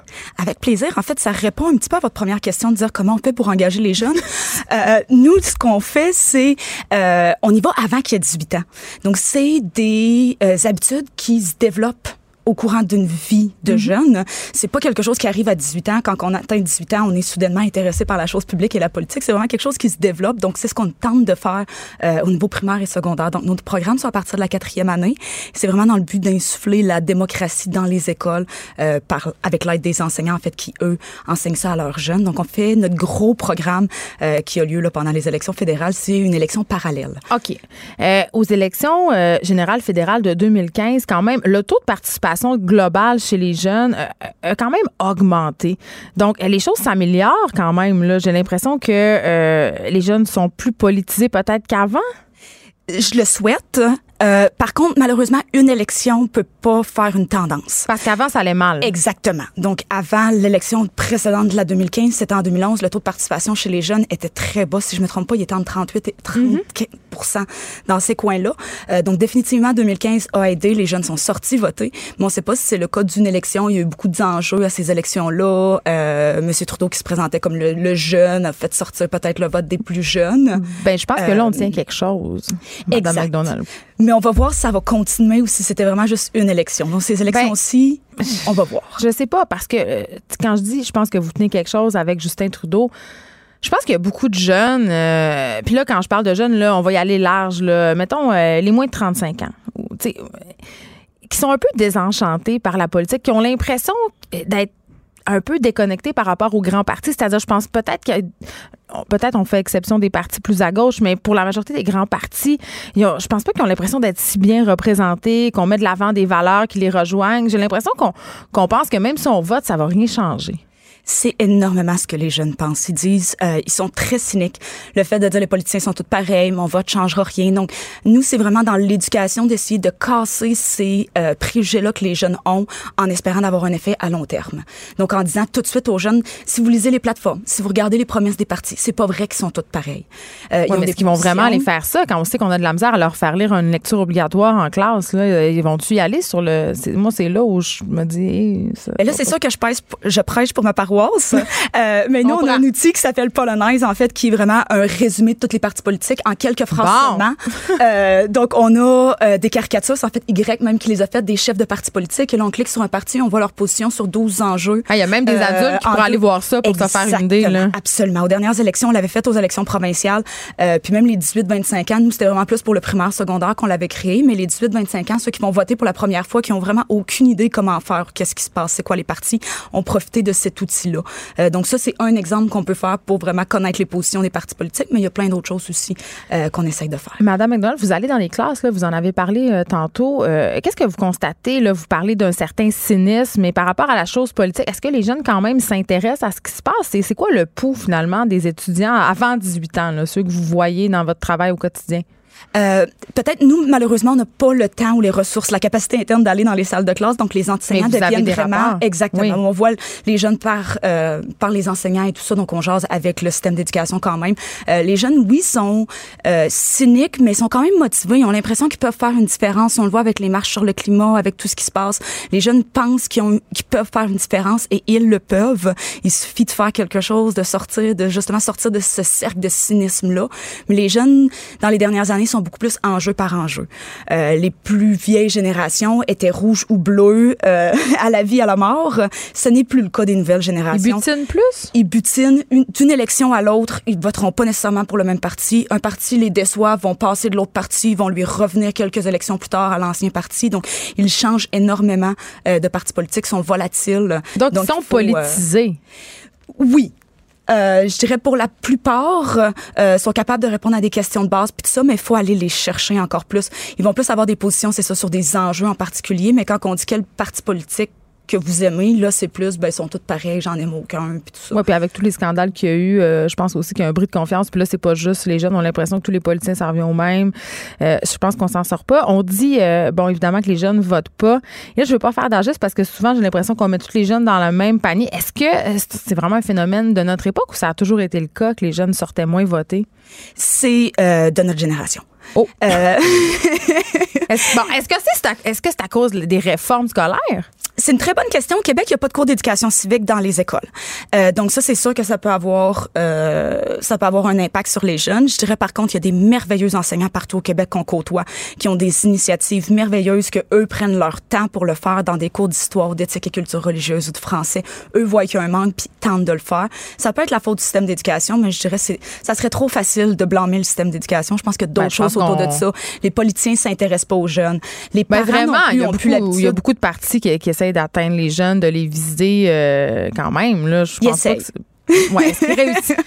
que c'est ça. Je pense que ce qu'il faut dire, c'est qu'ils essaient. Est-ce qu'ils réussissent? Ça, c'est une autre question. Mais parlons-en des parents, justement, parce que je pense qu'un de nos problèmes au Québec, c'est qu'on s'intéresse pas tant que ça à la politique en général. Exactement. Les discussions avec les parents à la maison, c'est de plus en plus rare aussi. Les familles sont de plus en plus pressées aussi. Le soir, c'est la course aux devoirs, au bain, tout ça. Donc, ils ont moins le temps de parler de politique. Donc, ça, c'est vraiment quelque chose qu'on voit aussi. Je dirais notre programme de vote étudiant favorise ou facilite la discussion politique avec la famille. Donc, les jeunes arrivent à la maison, sont comme « Hey, maman, aujourd'hui, j'ai appris ce que les partis politiques veulent vendre aux électeurs. Veux-tu que je t'en parle? » Donc, définitivement, les jeunes ont un impact sur les parents. Aux dernières élections fédérales, l'Élection Canada a fait une petite enquête pour voir si ce qu'on faisait fonctionnait bien. Et 28% des parents qui avaient un élève qui participait à vote étudiant ont dit qu'ils étaient allés voter à cause de leur élève. Bon, mais concrètement, là, qu'est-ce que vous faites pour les intéresser? C'est vraiment des programmes à l'école. Il y a Polinise qui est une façon de les aider. On fait des programmes de littératie médiatique pour aussi, en période d'élection, de voir qu'est-ce qui est vrai, qu'est-ce qui est faux en ligne, donc que les jeunes soient capables de fake news? Exactement. On travaille là-dessus aussi en période électorale. C'est plus important que jamais. Donc, des petits trucs pour les jeunes en ligne pour se faire vraiment une idée claire sur leur choix électoral parce qu'ils vont voter à la fin de l'élection. Leur vote sera pas compté parmi ceux des adultes, mais va être comptabilisé. On va les partager avec les médias. Et on veut, en fait, que le vote des jeunes soit entendu auprès de la population pour qu'ils se rendent compte c'est quoi l'opinion des jeunes. Est-ce que vous pensez que si on pouvait voter en ligne? Puis là, il y a toutes sortes de problèmes qui pourraient être liés à ça, là, mais parce qu'on le sait, là, aller voter, il faut y aller. C'est un peu désuet peut-être comme façon de faire. La votation en ligne, est-ce que ça permettrait, vous pensez, d'intéresser un certain pourcentage de la population, surtout les jeunes? Pour cette question-là, je vais y aller de mon opinion personnelle, et non pas nécessairement la ligne de mon organisation. J'aime mais mon opinion personnelle, c'est que malheureusement, dans les démocraties où ça a été fait, on voyait un transfert du vote. Donc, les gens qui votaient en personne allaient maintenant voter en ligne. Mais il n'y avait pas nécessairement beaucoup de nouvelles personnes qui allaient voter. C'était juste les gens qui auraient voté de toute façon qui maintenant se tournaient vers cette façon alternative-là. Fait que c'est vraiment un désintérêt. Exactement. C'est pas une façon que c'est compliqué. C'est parce que les gens, ils pensent qu'aller voter, ça sert à rien. Exactement. Moi, je dis tout le temps, quelqu'un qui veut vraiment aller voter, serait prêt à traverser la ville à la course pour aller voter. Quelqu'un qui veut pas voter trouverait que l'école au coin de sa rue est trop loin puis va refuser d'y aller. Donc, il faut vraiment sensibiliser les gens à l'importance d'aller voter, au rôle citoyen, à l'importance d'une démocratie. Aux dernières élections provinciales, c'est moins de 60% de la population qui a voté. Et le gouvernement Legault a été élu avec autour, si je me trompe pas, 30 quelques %. Donc, c'est pas tellement représentatif de la population au final. Et ça a été largement débattu dans les médias. Donc, c'est vraiment un enjeu de société. Le jour où le taux de participation descend en bas de 50%, on va faire quoi? Est-ce que c'est mieux d'aller annuler son vote que de ne pas voter? Encore mon opinion personnelle, je dirais que oui, parce qu'au moins tu montres le signe au gouvernement qu'il n'y a aucun des partis qui te représentent au lieu de dire « moi, j'étais juste trop large pour y aller ». En n'allant pas voter, on donne le message « moi, ça me tentait juste pas, bof, c'est ça, je voulais pas y aller ». En se rendant, on dit « moi, j'étais pas trop large pour y aller, c'est juste qu'il n'y avait pas de choix sur le bulletin de vote qui correspondait à mon opinion ». Je pense aussi qu'on oublie, Caroline MacDonald, la chance qu'on a de faire partie d'une démocratie. C'est également ce qu'on parle dans nos ressources, c'est ce qu'on essaye. On est deux femmes. Les femmes, ça fait pas si longtemps que ça qu'on a eu le droit de vote. Puis maintenant, il faut qu'on... Nos ancêtres se sont battus pour avoir le droit de voter. Puis maintenant, les jeunes filles disent « bof, moi, j'y vais pas ». Qu'est-ce que ta grand-mère penserait de ça quand elle s'est battue pour te donner le droit de vote? Ça fait même pas 100 ans. Exactement. Donc, c'est également quelque chose qu'on essaye d'expliquer aux jeunes. Aux jeunes filles, mais il y a plein de groupes aussi qui se sont fait discriminer dans l'histoire. Les Autochtones qui avaient pas le droit de vote. Il y a plein de groupes. Donc, on essaye de dire aux gens « hey, il y a des gens qui se sont battus pour ça. Vous devriez avoir le respect de ça puis un respect de nos ancêtres de dire « on va aller voter parce qu'eux se sont battus pour que nous, on ait le droit aujourd'hui ». Bien dit. Merci, Caroline MacDonald, vous êtes directrice générale de l'organisme Civix Québec. Et rappelez-nous le site sur lequel on peut aller voir là, les petits résumés, parce que c'est pas juste les jeunes. Là. Je pense que beaucoup d'adultes auraient intérêt à y aller, parce que parfois, c'est un peu mêlant. Exactement. Donc, sur le site voteétudiant.ca/Canada/. C'est le site du projet, mais il y a tous les petits outils. On a aussi créé une boussole électorale pour les jeunes de moins de 18 ans. Donc, il y a aussi des questions avec les chefs de parti. On a invité les jeunes à envoyer des questions aux chefs de parti. Allez-y avec vos enfants. Absolument. Ça fait une belle activité familiale après le souper. Il y a des petites vidéos à regarder. Il y a plein de petits outils qui peuvent être utilisés en dehors des salles de classe. Tu sais, des fois, au lieu d'écouter OD, je dis ça de même. On s'arrête en instant. C'est le meilleur usage de notre temps. Merci, Mme MacDonald. Merci. Pendant que votre attention est centrée sur vos urgences du matin, vos réunions d'affaires du midi, votre retour à la maison ou votre emploi du soir, celle de Desjardins Entreprises est centrée sur plus de 400 000 entreprises à toute heure du jour. Grâce à notre connaissance des secteurs d'activité et à notre accompagnement spécialisé, nous aidons les entrepreneurs à relever chaque défi pour qu'ils puissent rester centrés sur ce qui compte, le développement de leur entreprise. Écrivaine, blogueuse, scénariste et animatrice. Geneviève Peterson, la Wonder Woman de Cube Radio.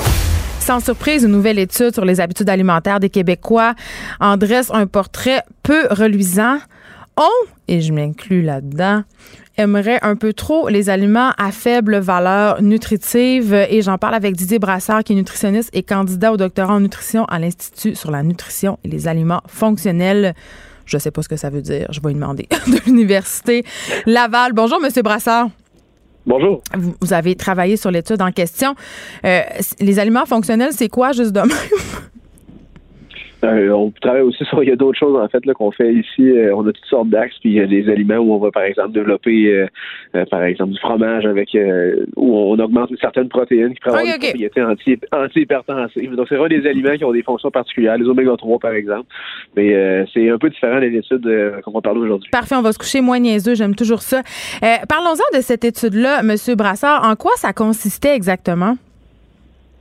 Donc, en fait, c'est vraiment une photo dans le temps, un portrait de la consommation des aliments de faible valeur nutritive chez des gens distribués dans 5 régions là, de la province de Québec, 5 régions administratives principales, qui incluaient Montréal, Québec, entre autres. Et puis, on dresse vraiment le portrait de quelle est la proportion de l'alimentation qui est constituée de ces aliments-là, peu nutritifs, c'est quoi les sources de ces aliments. Okay. Et un peu, on regarde aussi l'association avec le risque de maladie, des facteurs de risque de maladie. J'ai envie de vous demander, c'est quoi un aliment à faible valeur nutritive? Parce que dans ma tête, c'est un peu suggestif tout ça, là. Bien sûr, on a toujours des critères objectifs là, donc, qui ont déjà été établis par Santé Canada, mais ça inclut des choses là, qui ne vont pas surprendre personne, entre autres des pâtisseries, l'alcool, des sucreries, des chips. Oh non, pas les chips, s'il vous plaît. Les chips, malheureusement, rentrent là-dedans. Mais c'est vraiment la consommation habituelle qui nous intéressait. L'idée, c'est pas de culpabiliser la personne qui se prend un chip de temps en temps, une fois par mois, c'est une fois par semaine. C'est pas ça. Là. On parle des gens qui vont consommer en grande quantité à tous les jours. Donc, la consommation habituelle de ces aliments-là. OK. Et là, ce qu'on apprenait dans cette étude-là, qui est préoccupant, du moins à mon sens, c'est qu'il y a des nutriments qui se retrouvent à l'intérieur de ces choses-là, de ces aliments à faible valeur nutritive, qui ont été analysés et qui se révèlent carrément nocifs pour notre santé, là. Ben, c'est un peu ça. Mais en fait, il n'y a personne qui va être surpris d'apprendre que manger plus de pâtisserie, c'est pas souhaitable, ou que manger plus de sucreries, c'est pas intéressant. C'est pas ça. Par contre, il n'y avait aucune donnée récente là, dans la population québécoise, puis encore moins des informations sur quel était l'impact ou l'association potentielle avec le risque de maladies cardiovasculaires. Fait que c'est vraiment ça la nouveauté, c'est d'avoir enfin des données là, de chez nous et non pas des données américaines et des données d'ailleurs dans le monde. Mais c'est un peu d'avoir une idée justement là, du portrait des gens au Québec. Et une autre chose, je trouve, qui n'a pas été souvent abordée, c'est le fameux facteur socio-économique. C'est un excellent point parce que on a vu dans notre étude, on s'attendait à ça justement, là, mais que les gens qui ont un niveau d'éducation qui est plus élevé vont avoir une consommation qui est plus faible d'aliments peu nutritifs. Puis ça montre en fait là, qu'il y a un intérêt à jouer sur l'environnement alimentaire. Donc, c'est les aliments qui sont disponibles à l'épicerie, les aliments qui sont disponibles au restaurant, les aliments, bref, tout ce qui concerne l'offre alimentaire, il y a un intérêt à jouer là-dessus pour aller chercher les gens qui seraient peut-être un peu plus susceptibles là, d'avoir une alimentation qui est moins nutritive si jamais on les laisse à eux-mêmes. Merci, M. Brassard, pour cette étude fort intéressante. Même si on s'en doutait un petit peu, quand même, ça fait toujours... c'est une pierre de plus sur l'édifice de la bonne nutrition. Vous êtes nutritionniste. Et on s'en va du côté d'Isabelle Huot, une autre nutritionniste, docteur en nutrition. Bonjour, Isabelle. Hey, bonjour. T'es pas surprise? Non, je suis pas surprise, mais c'est drôle parce qu'en parallèle de ça, il y a comme un paradoxe de jeunes, je pense aux milléniaux là qui s'en sortaient pas trop bien dans l'étude, ouais.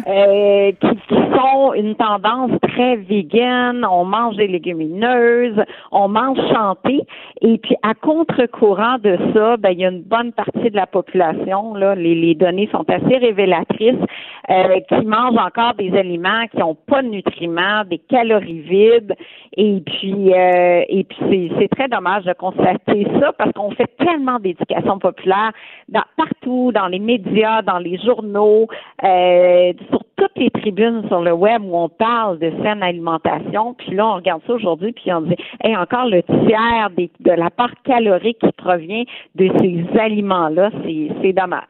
Mais oui, on a un amour, c'est clair, pour la malbouffe, puis on en a déjà parlé oui. ensemble parce qu'on aime, oui. nos papilles aiment ça, le sacré aussi, le sucré, le salé. Mais Isabelle, oui. là, quand même, quand je parle autour de moi, les gens ont l'impression qu'ils peuvent plus rien manger. T'sais. Puis aussi, quand on va à l'épicerie, je parlais du fait que j'étais allée chez Costco, toutes sortes de lunch prêts. T'sais, parlons boîte à lunch enfant, parce que c'est là que ça commence, c'est là le nerf de la guerre. Ouais. Prenons l'exemple d'une boîte à lunch d'un enfant typique qui contiendrait un ficello, un yogourt à boire, un contenant en plastique avec des fruits en canne, là, genre, je sais pas, des ouais. ananas, puis des Ritz au fromage, du Nutri-Grain. Ça a-tu du sens? Parce que à mes yeux, puis aux yeux de plusieurs personnes, ça a l'air santé. Ouais. Oui, c'est ça. Il y a des aliments qui ont l'air santé qui ne sont pas, puis il y a des aliments qui, finalement, sont plus santé qu'on le pense. T'sais. Donc, on m'avait demandé un petit top 5 là, des aliments qui sont quand même corrects, mais qui sont peut-être classés dans les aliments un petit peu malbouffe, genre le popcorn, du maïs soufflé. Bien là, le maïs soufflé, c'est clair que c'est quand même des grains entiers. C'est un petit plaisir qui peut s'inscrire dans la case santé, là, si on ne met pas trop de beurre, on le prend pas au cinéma, puis si on le fait, on est loin de la boîte à lunch, mais quand même. Dans les petits plaisirs santé aussi, il y a certaines crèmes glacées qui sortent du lot. Je pense à Coaticook qui font des crèmes glacées qui s'inscrivent dans la lignée santé aussi. Même celle au chocolat? Ben, écoute, il y a du lait glacé, il y a du, tu sais, l'apport calorique est quand même bien. Au chocolat, dans la gamme des crèmes glacées diététiques, il y en a plein qui ont été lancées sur le marché, les Allotop et compagnie. Ben, je les ai analysées pour le compte du Journal de Montréal, justement. Puis il y a la Good North, fait avec du lait canadien, sans édulcorant, moins sucré, qui sortait quand même du lot, là. Ceux et celles qui apprécient les petits muffins sur le pouce. Oui, il y a une compagnie, plusieurs. Oui, c'est ça. Puis le gros muffin, en fait, je dis petit muffin. Le gros muffin sur le pouce, on s'entend à 400, 500 calories, 5 tranches de pain, 4 carrés de beurre. Il y a une nouvelle compagnie qui s'appelle Snack Simple, qui est muffin dans une coque, très tendance sur Instagram, où on peut nous-mêmes faire. Il y a même Madame Labriski qui fait ses petites purées de dattes avec une petite recette de muffin qu'on fait au micro-ondes qui prend 1 minute. Il y en a sur le marché maintenant, vendus en ligne et sur Adonis. Quand même mieux que les muffins du commerce, dans le sens où on est dans quelque chose de chocolat décadent, mais on est en dessous de 300 calories, ce qui est raisonnable, puis c'est quand même raisonnable avec un apport en sucre et en fibres qui est quand même pas si mal. Donc oui, c'est possible de se gâter, parce que tu parlais du plaisir, les gens veulent avoir du plaisir. Ben oui, parce qu'à un moment donné, c'est ça, on pense qu'on n'a plus le droit de rien manger, puis c'est plate. Mais non, faut pas qu'on soit dans ce courant-là. En fait, il n'y a aucun aliment interdit. Le problème, c'est la fréquence de consommation. Donc, l'étude qu'on discutait tout à l'heure, ben c'est ça, c'est que la fréquence de consommation est trop importante. Ça veut pas dire que ces aliments-là, faut jamais les manger parce qu'il n'y a aucun aliment qu'on doit bannir. S'entretient une relation qui peut être malsaine avec les aliments.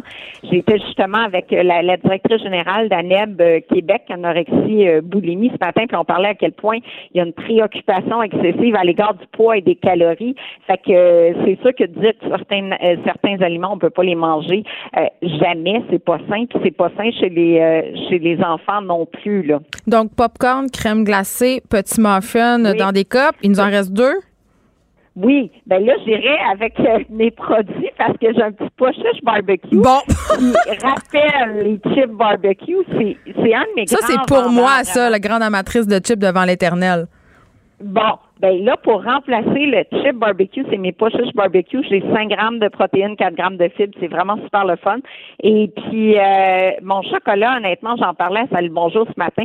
Tous les jours, je viens de le manger, Geneviève. Là. Vraiment, tous les jours, les filles m'apportent mon chocolat au bureau. Je suis maniaque de chocolat, mais un bon chocolat, évidemment. Et puis, ça me prend mon petit chocolat tous les jours, mais c'est juste la bonne portion. Fait que pourquoi s'en priver quand on est dans une portion qui est raisonnable? Ben c'est ça. Je pense que ce qu'il faut retenir de cette étude-là puis de notre discussion, Isabelle, c'est on peut manger de tout, pas trop souvent et peut-être que quand on peut choisir des collations un peu plaisir coupable, on peut y aller dans le juste milieu parce qu'il y en a, ça existe.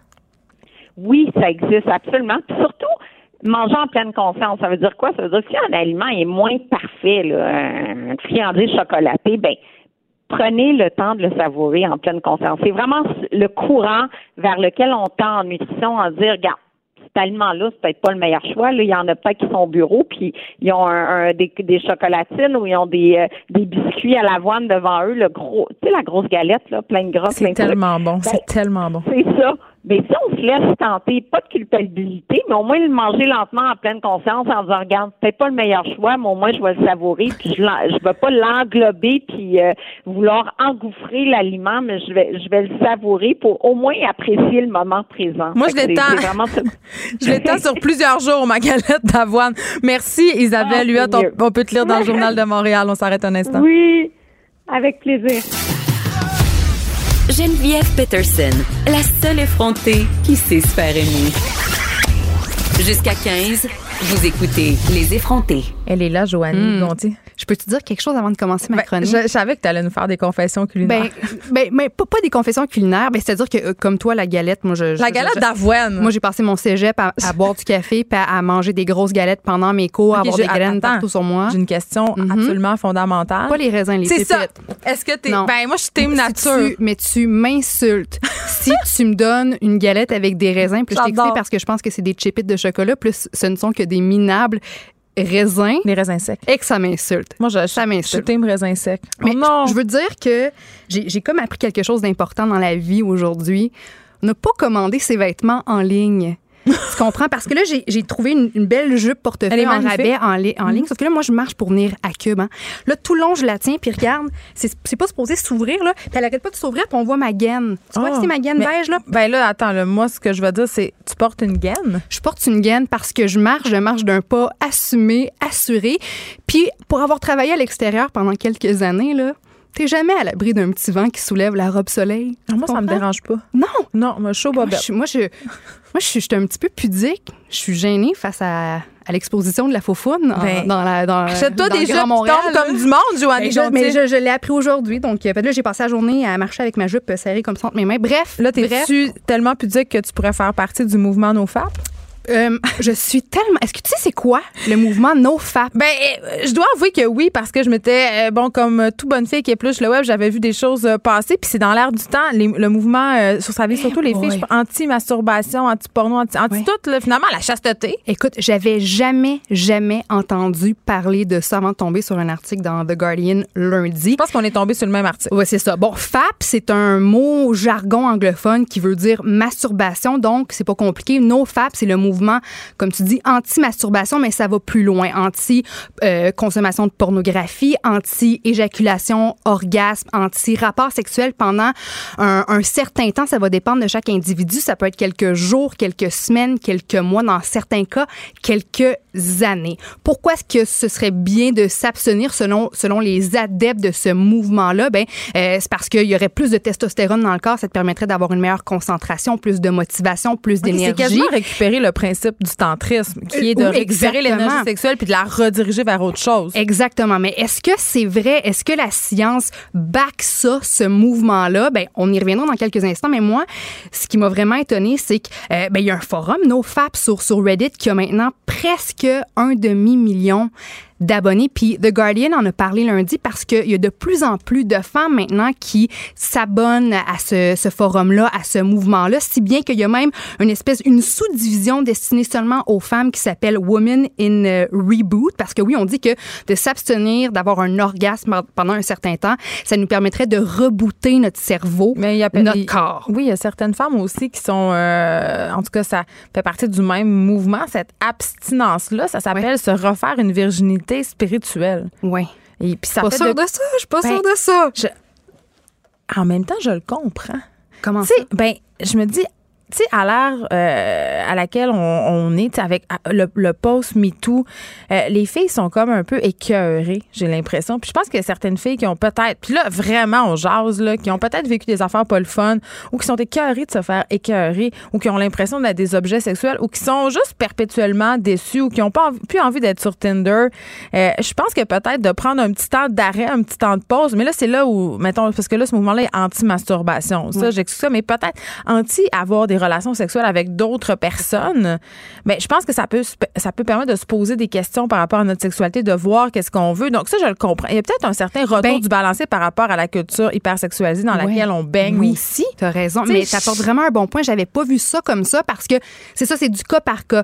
T'sais, moi, par exemple, je suis une fille, tu sais, j'ai pas eu beaucoup de chums, je prends mon temps avant de les choisir. Mon conjoint actuellement, ça fait presque 10 ans qu'on est ensemble, donc j'ai pas au moins eu beaucoup d'hommes dans mon lit, mais les filles qui ont multiplié les relations à gauche, à droite, pour qui ça n'a jamais fonctionné, puis qui ont eu plusieurs partenaires, à un moment donné, tu deviens déconnecté de toi. On dirait que tu perds confiance en l'amour, en la capacité d'avoir aussi des bonnes relations sexuelles. D'une relation sexuelle. Puis je dis pas qu'à chaque fois qu'on couche à quelqu'un, il faut que ça soit oh mon Dieu, l'amour, puis oh mon Dieu, la communion, mais un moment de satisfaction d'un besoin mais il y a la masturbation pour ça. Oui. Moi, c'est ce que je trouve. Oui, oui. Mais quand même. Mais le gars en question qui a parti le mouvement NoFap, qui, je veux dire, 500 000 abonnés, c'est quelque chose. C'est Alexander Rhodes. Il est parti ça en 2011 à l'âge de 22 ans après avoir lu une petite étude, je te dirais bancale, sur le fait que les hommes qui n'éjaculaient pas pendant 7 jours ou plus avaient plus de testostérone. Moi, je pensais que ça étaient donc capables de regagner leur masculinité, d'attirer plus de femmes puis d'avoir plus d'énergie parce que, tu sais, essentiellement, la testostérone, ça, c'est super important pour le corps. Ça interviendrait sur l'humeur, diminuerait la réaction au stress, stimulerait la production des cellules sanguines, favoriserait le développement osseux, musculaire et ce serait aussi associé à la compétition sociale et au comportement de dominance. Encore une fois, on jase, là, Joanie Gontier. Je pense pas que retenir l'éjaculation masculine, ça soit une très bonne chose. Juste, je vais dire deux affaires. Un, cancer des testicules. Deux, scandale sexuel à l'Église catholique. Absolument. L'abstinence, l'interdiction d'évacuer ses pulsions sexuelles, de se soulager, excusez-moi, là. L'homme devient plus agressif, il y a plus de testostérone, à un moment donné. Mais je suis d'accord avec toi. C'est naturel, là. Oui. C'est un besoin. Le corps a besoin d'exulter, Joanie. Oui. Puis tu sais, je parlais avec Vincent Dessouffre qui me disait, je veux dire, ça fait mal une paire de testicules. On appelle ça blue bar, c'est pas pour rien, là. C'est ça. Puis, bref, on en parle parce que de plus en plus de femmes qui s'adonnent à l'abstinence. Et dans le The Guardian, on a donné l'exemple de Crystal, 26 ans, qui a documenté son abstinence de 8 mois sur sa chaîne YouTube. Écoute, la vidéo en question a récolté 1 500 000 vues. Ça veut dire qu'il y a une curiosité. Ça veut dire qu'il y a peut-être réellement des gens qui se questionnent sur leur rapport face à la pornographie, la masturbation, la sexualité. Puis j'ai pris le temps de la regarder, sa vidéo. Puis tout au long, là, mettons, à chaque exemple, après 3 jours, après 30 jours, après 100 jours, elle prend le temps de faire un avant-après, puis on remarque réellement une différence. Ça peut être dû à plein d'affaires, tu vas me dire, là, mais tu sais, au début, puis c'est une petite fille là, introvertie qui disait, moi, j'ai toujours eu des problèmes d'acné, j'ai toujours eu une mauvaise estime de moi, j'ai eu des problèmes corporels. Puis tout au long de la vidéo, moi, j'ai remarqué que, bon, elle avait plus d'acné, ses cheveux étaient plus brillants, elle semble plus motivée. Je suis d'accord avec toi, c'est que je trouve ça complètement ridicule. Hey, ça doit être vraiment récupéré aux États-Unis par des mouvements religieux. Absolument. Parce que juste pendant que tu me parlais, j'ai fait une petite recherche sur Google. J'ai tapé « Sex is overrated ». Et il y a plein d'entrées et il y a des millions d'entrées pour nous parler du sexe qui est overrated, qui serait overrated encore plus en dehors des liens du mariage. Donc, des tendances comme ça sont reprises par ce type de groupe-là et ça, je trouve ça dommageable. Mais quand même, je trouve que Je veux quand même insister sur le fait que ça soit beaucoup des femmes qui sont intéressées par ce mouvement-là. Puis c'est pas parce que les femmes sont frigides, là, sortez-vous ça de la tête, là. C'est peut-être parce qu'il y a un petit problème, par exemple. Oui. Ah. Puis tu sais, dans la vie, ça existe des dépendances à la masturbation, des oui. dépendances à la pornographie. Au même titre qu'il y a des dépendances au jeu, à l'alcool, etc. Pour ça, ben, il y a de l'aide qui s'offre évidemment à vous. Aussi, il y a toute la question de la pornographie qui est un petit peu plus, qui s'adresse un peu plus à l'homme. Tu sais, on dirait qu'on objectifie toujours la femme, puis la femme est là pour le plaisir de l'homme. C'est quand même qu'il y a beaucoup de femmes qui consomment de la porno. Ben oui. Ouais. Ben oui, mais reste qu'on dirait que dans plusieurs vidéos, là, je comprends qu'il y a plein de types de pornographie différents. Dans la majorité, t'as raison. Mais c'est la femme qui est là pour satisfaire l'homme, les besoins de l'homme. Donc, il y avait toute cette question-là aussi. Mais par rapport aux hommes, est-ce que le fait de ne pas éjaculer, ça augmente réellement leur niveau de testostérone au point que, bon, ça pourrait augmenter réellement leur énergie dans la vie? Mais le professeur Jim False, professeur en neurosciences de l'Université de Concordia, dit que retenir son sperme n'augmente pas les chances de faire revenir les composantes comme la testostérone dans le sang. Donc, tu n'aurais pas réellement plus d'énergie. C'est ridicule. Pourquoi tu veux plus de testostérone anyway? Ce qu'il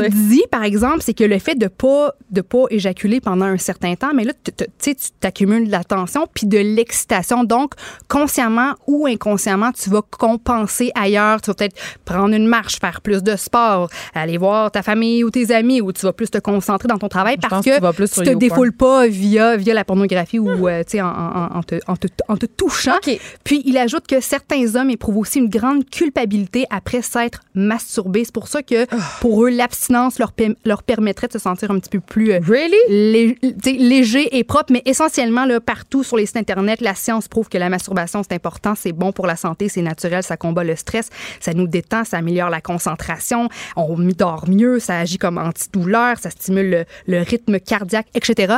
Puis en terminant... Mais ça, on l'a déjà dit, là. Ben, juste des bons côtés, mais des hommes qui se sentent coupables après s'être passé où elle est, là, en 2019, excusez. Là. Ben, écoute, tu y relires les commentaires dans le forum. NoFap, c'est quelque chose. Puis, en moyenne, la femme met combien de minutes de temps avant d'atteindre l'orgasme lorsqu'elle se masturbe, d'après toi? Ben, 2 minutes. Ah oui, juste ça. 4 minutes. 4 minutes en moyenne. Ça dépend qu'est-ce que tu utilises. Ben, c'est ça. Moi, c'est ce que je dirais. La technologie est quand même rendue assez poussée. Oui, là, on se parle... une nouvelle qui m'a vraiment... En tout cas, ça m'a renversé. Non, ça m'a fâché, ça m'a mis en crise. Oui. Le manque d'hommes économiquement attirants serait l'une des causes derrière la faible quantité de mariage aux États-Unis. Oui, écoute, aux États-Unis, le taux de mariage est à son plus bas depuis les 150 dernières années. Puis c'est, selon, en fait, une étude du Cornell University, ce serait, comme tu dis, le manque d'hommes économiquement attirants. C'est quoi un homme économiquement attirant? Non, excusez, on est encore dans cette idée du mal pourvoyeur? Ça a bien de l'air. Fait que les hommes, faut qu'ils nous fassent vivre. Ben, tu sais. Ah, OK. Fait qu'il faudrait que ton homme ait au moins un baccalauréat et gagne plus que 40 000 $ par année. Puis le docteur, ça, c'est pas économiquement attirant, là. Ça, c'est la base. C'est la base. Puis le docteur, c'est juste pas un loser. Ben, là, c'est tout. Mais toi, je te pose, est-ce que tu t'es déjà mariée? Oh oui, je me suis déjà mariée. Ouais. Je viens de divorcer. OK, bon.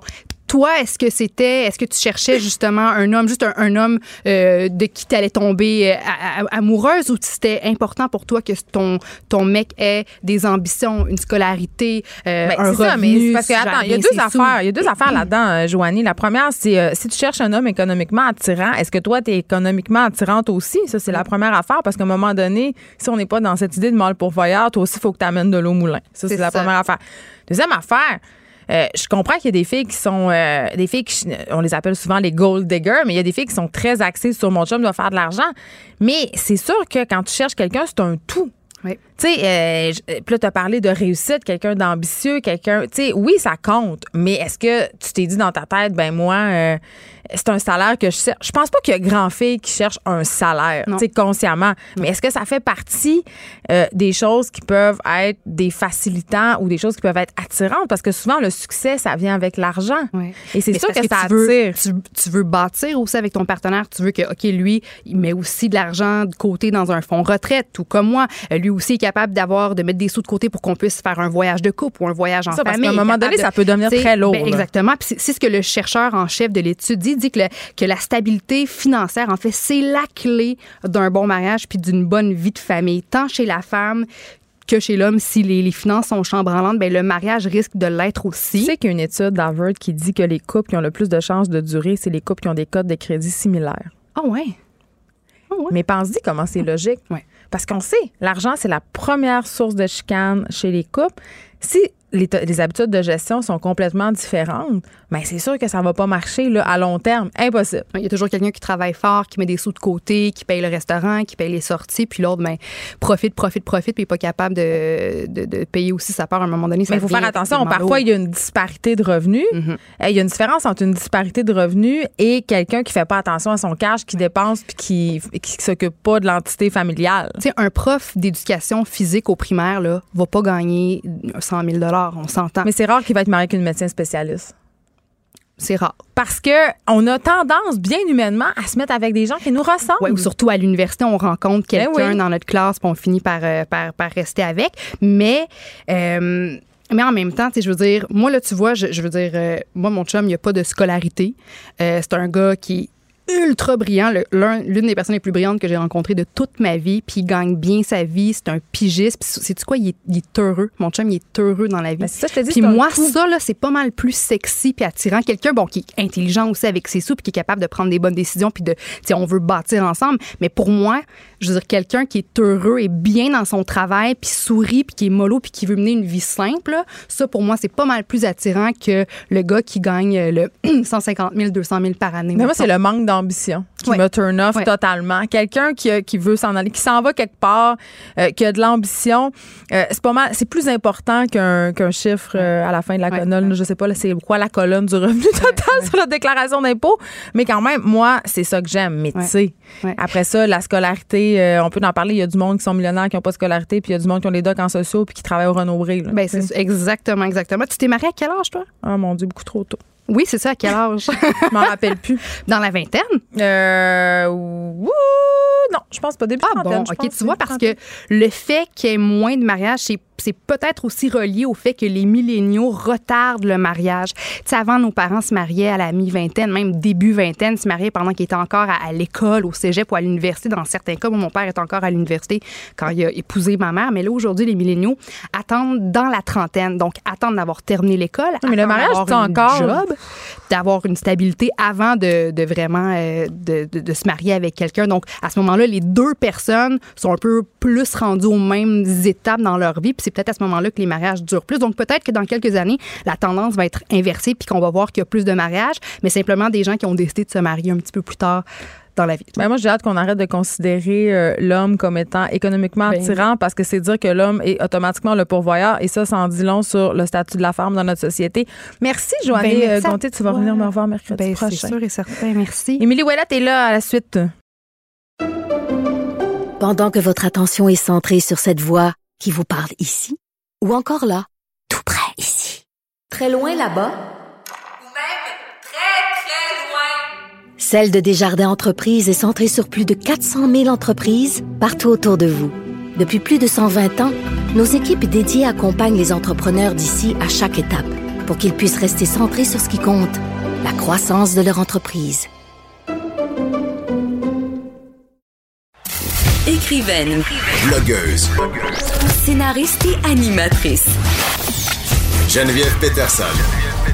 La Wonder Woman de Cube Radio. Elle est là, notre mère digne. C'est comme ça que je vais t'appeler. Ah, mère digne. Ben, gardons ça si j'aime ça. Non, mais c'est parce que Émilie Ouellette, humoriste, t'es là souvent, t'es là le mercredi, en fait, puis on parle d'affaires de famille. Et j'ai reçu un courriel d'auditrice que j'ai lu en ondes par ailleurs cette semaine.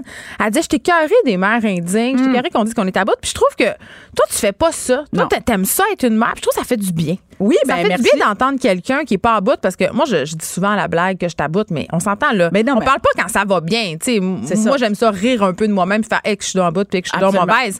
Mais globalement, être une mère, j'aime quand même ça, mais je trouve ça le fun que toi, tu te revendiques comme être une maman puis aimer ça, puis pas être une matante poignée du beigne. Ça, j'aime. Mais là, aujourd'hui, oui, je le sais. Là, laisse-moi te parler de ce que j'ai envie de te parler aujourd'hui. Je veux parler du phénomène des parents rois. Bye! Bon, mais c'est parfait. Alors maintenant, la nouvelle animatrice... Non, non. Elle est effrontée. Oui. Non, mais pour vrai, écoute, moi, je fais partie de la génération enfant roi. OK? C'est moi aussi, là. Mais je le sais. C'est pour ça, là, on se parle de choses qu'on connaît. Là. Moi, mes deux parents ont une dizaine de frères et sœurs. heures chaque. Là. Moi, j'aime ça être une enfant roi. Ben oui, mais moi aussi. J'en suis encore une. Ma mère était chez nous en fin de semaine, elle me traite littéralement comme une reine. Ah non, mais c'est ça, je pense que ça va être un défaut. Moi aussi, ma mère, elle s'en vient en fin de semaine. Elle a fait tout le ménage de mon garde-manger. Oh, c'est clair. Les planchers vont être lavés. Il y a quelque chose comme ça qui va se passer. Par contre, j'ai vécu quelque chose de très drôle. Elle a plié tout mon linge dans mes armoires, tout ça. Écoute, c'est pas moi qui demande. Là. Elle est contente parce qu'elle sait que je travaille beaucoup, j'ai trois enfants. Ça m'aide tellement. Là. D'ailleurs, je la remercie publiquement. Si elle n'était pas là, ma mère, je serais pas ici assise avec vous. Mais quand elle est arrivée pour ranger mes sous-vêtements dans mon tiroir à bobettes, là où je garde d'autres choses, elle a dit « Ben là, ça, j'ai pas serré. » Elle dit « Parce que je pense que ça me pomme mes affaires. »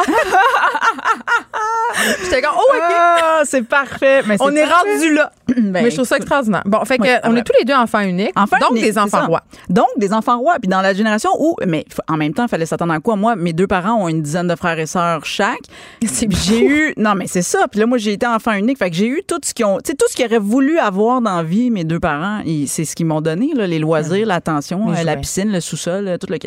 Le sous-sol. Ben, non, mais vraiment, mais au-delà du superficiel, parce que pour vrai, au-delà du superficiel, il y a aussi la considération qui est apparue. Parce que veux pas, ma grand-mère, elle avait jamais le temps, après une journée d'école, de prendre ma mère à part puis de dire, bon, mais alors, mets-toi en ligne, je vais prendre toutes tes 9 heures. Tu sais, puis comment a été ta journée? Ça se fait. Moi, ton agenda. Ça éclate.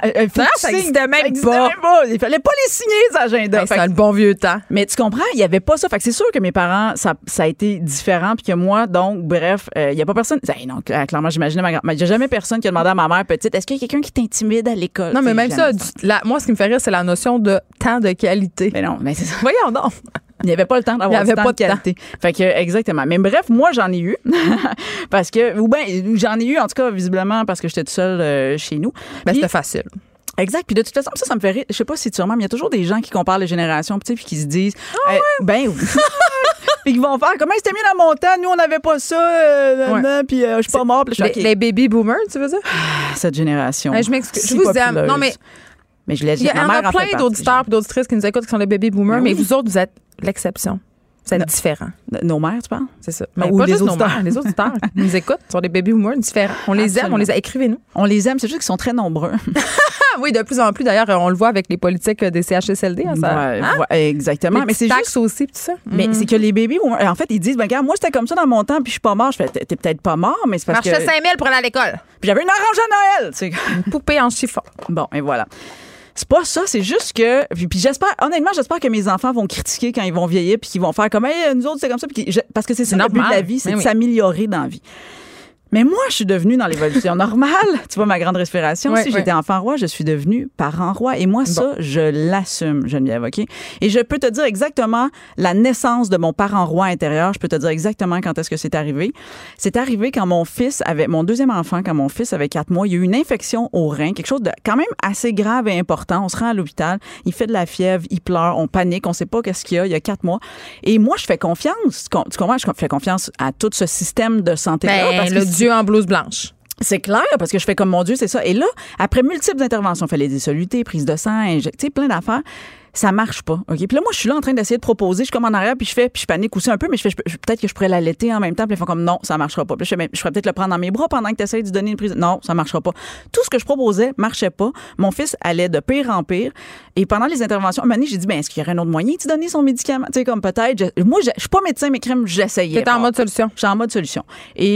Et mon fils, pendant toutes ces interventions-là, il a perdu connaissance 3 fois, 4 mois. Il a fallu une dizaine d'interventions. Je pense que je serais morte. Là, Geneviève, je te jure. Donc, tu donnais des calmes. Hein? Non. Mais à la fin de tout ce cycle-là qui fonctionnait pas, ils font comme, finalement, on va peut-être lui donner d'une autre manière. Ah, ben, coudonc. Chose que j'avais proposée à la deuxième tentative. Mais c'est comme ça, être une fille dans une réunion, ça.